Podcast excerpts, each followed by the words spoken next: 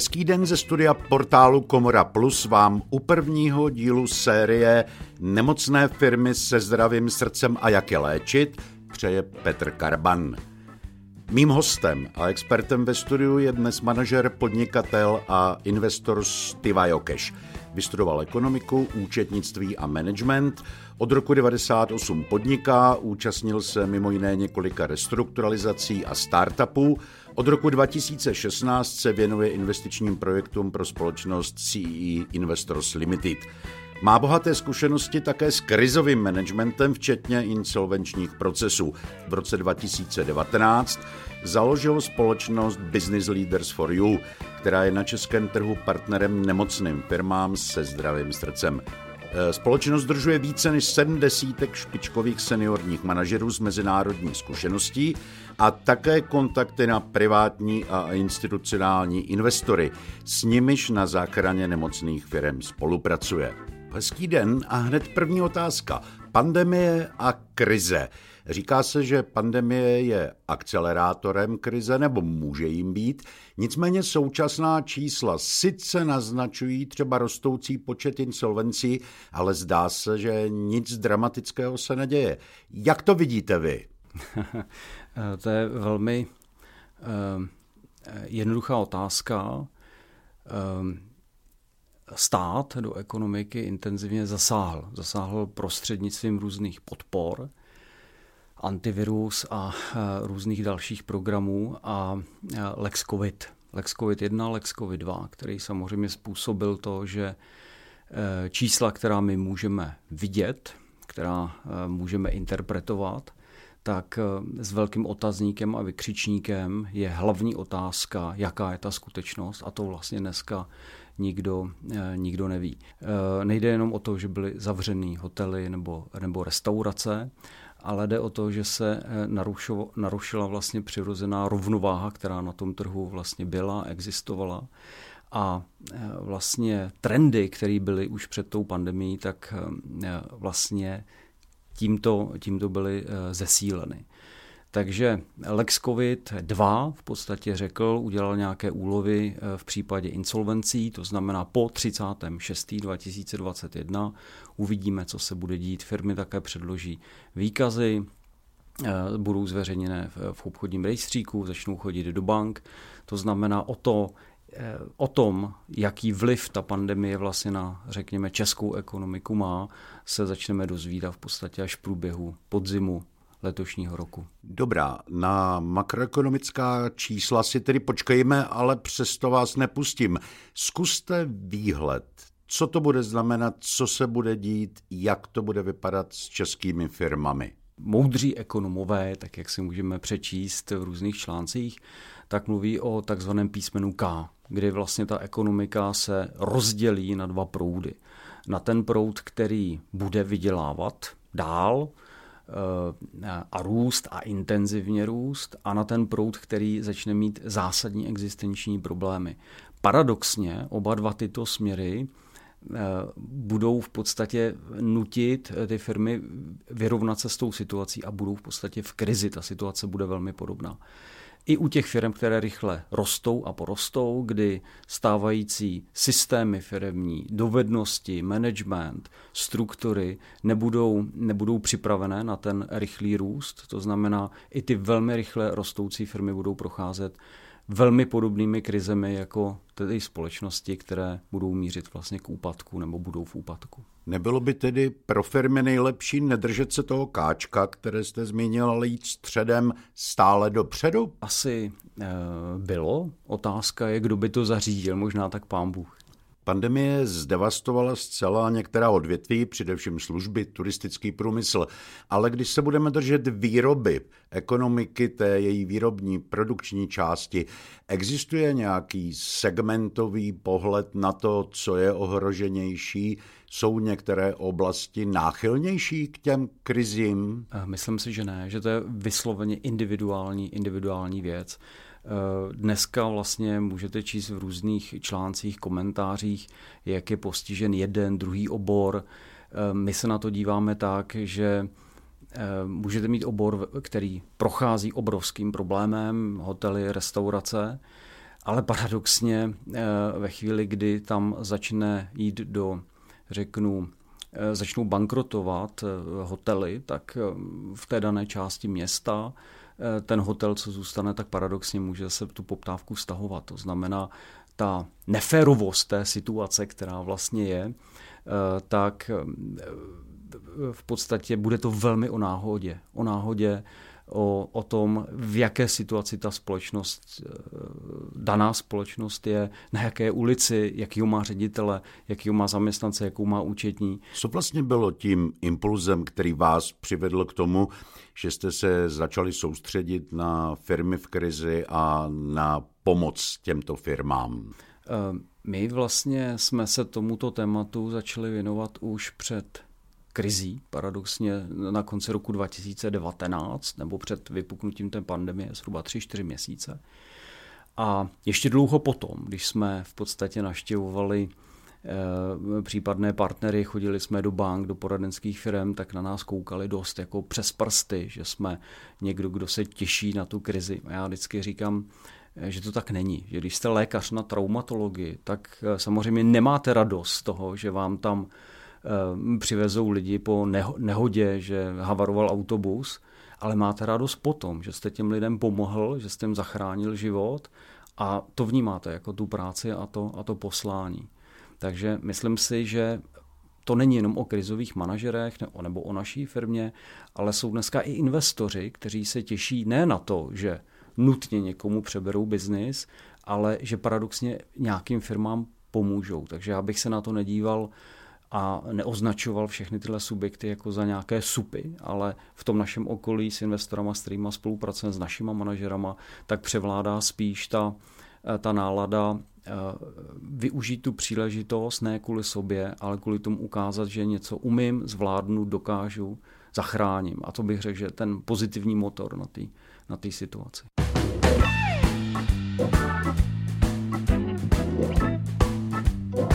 Posloucháte podcast z portálu Komora Plus. Dnes se Stevou Jokešem na téma nemocné firmy se zdravým srdcem a jak jim pomoci. Zcela konkrétní otázka. Jak léčba nemocných firm probíhá? Jak se začíná? Jak se pokračuje? Je to o jakési výchozí analýze té společnosti. To znamená, nejprve musíte popsat ten stav, co se v té společnosti dneska děje, co se tam dělo včera, co se tam pravděpodobně bude dít zítra. A pak se musíte ptát a hledat příčiny toho, toho problému. Když se bavíme o krizi růstu, tak eh, se to dá vysledovat z toho, že ta firma většinou eh, byla zavalenou nějakou poptávkou, rychle, rychle rostla a to způsobovalo potom nějaké další, eh, další, další problémy. U Paradoxně to může samozřejmě následně vést klidně ke krizi úpadku, jo? protože když ta firma poroste, bude to developer a přestane jim ten biznis díky tomu fungovat, budou nespokojení klienti, banka, tak paradoxně krize z růstu se vám stane krize úpadku.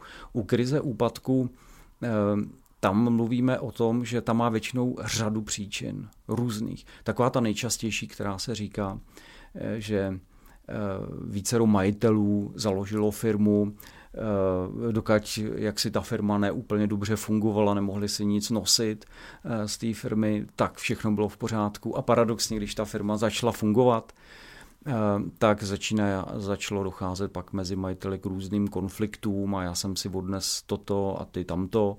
Takže takový ten nejčastější problém se dá vysledovat v podstatě v konfliktu majitelů. To, to bývá.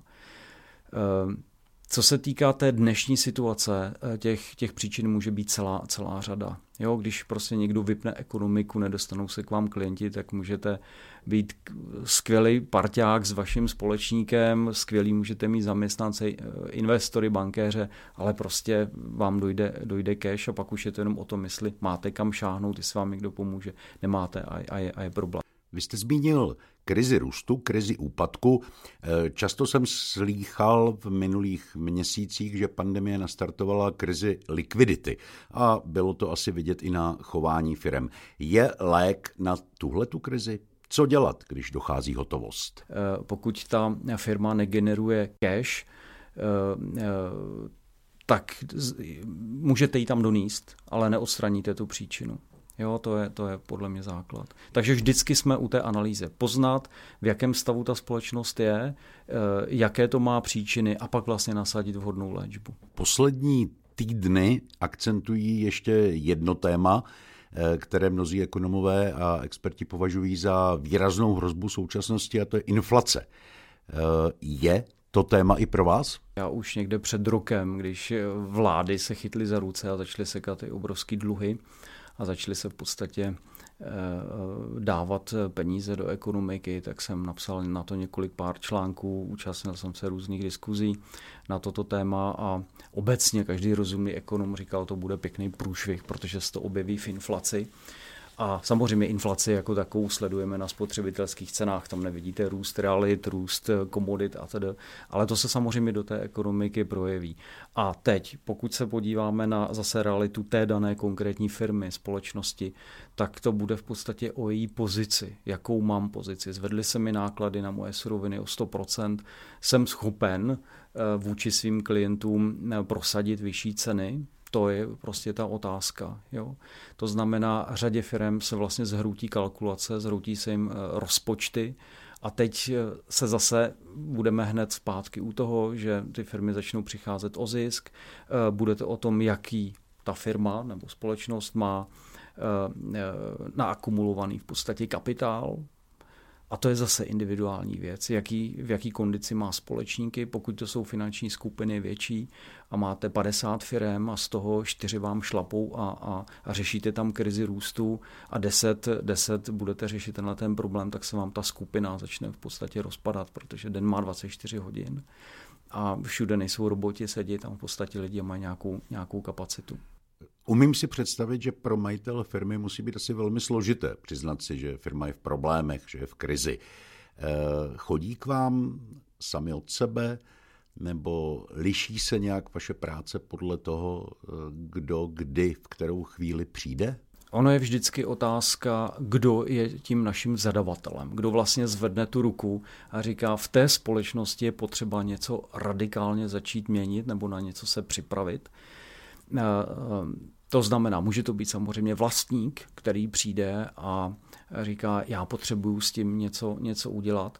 Dost často eh, toho vlastníka přivede za ruku někdo třetí, to znamená eh, jeho dodavatel. Kdy prostě někomu dodáváte, on vám dluží 50 milionů, už po druhý vám říká, prodluž mi splatnost faktur, vy ho znáte 20-30 let a vezme toho za ruku a říkáte, hele, pojď si tady něco, něco poslechnout, protože já mám strach o svý peníze, mám strach o tebe a o, o, tvoji, o tvoji firmu. Ehm, tady je problém eh, vůbec uchopení eh, v tom našem prostředí tématu krize nebo, nebo úpadku. Já mám dojem, že většina českých podnikatelů jak si nepochopila, že podnikání je hra a eh, že někdy prostě ty karty musím položit na stůl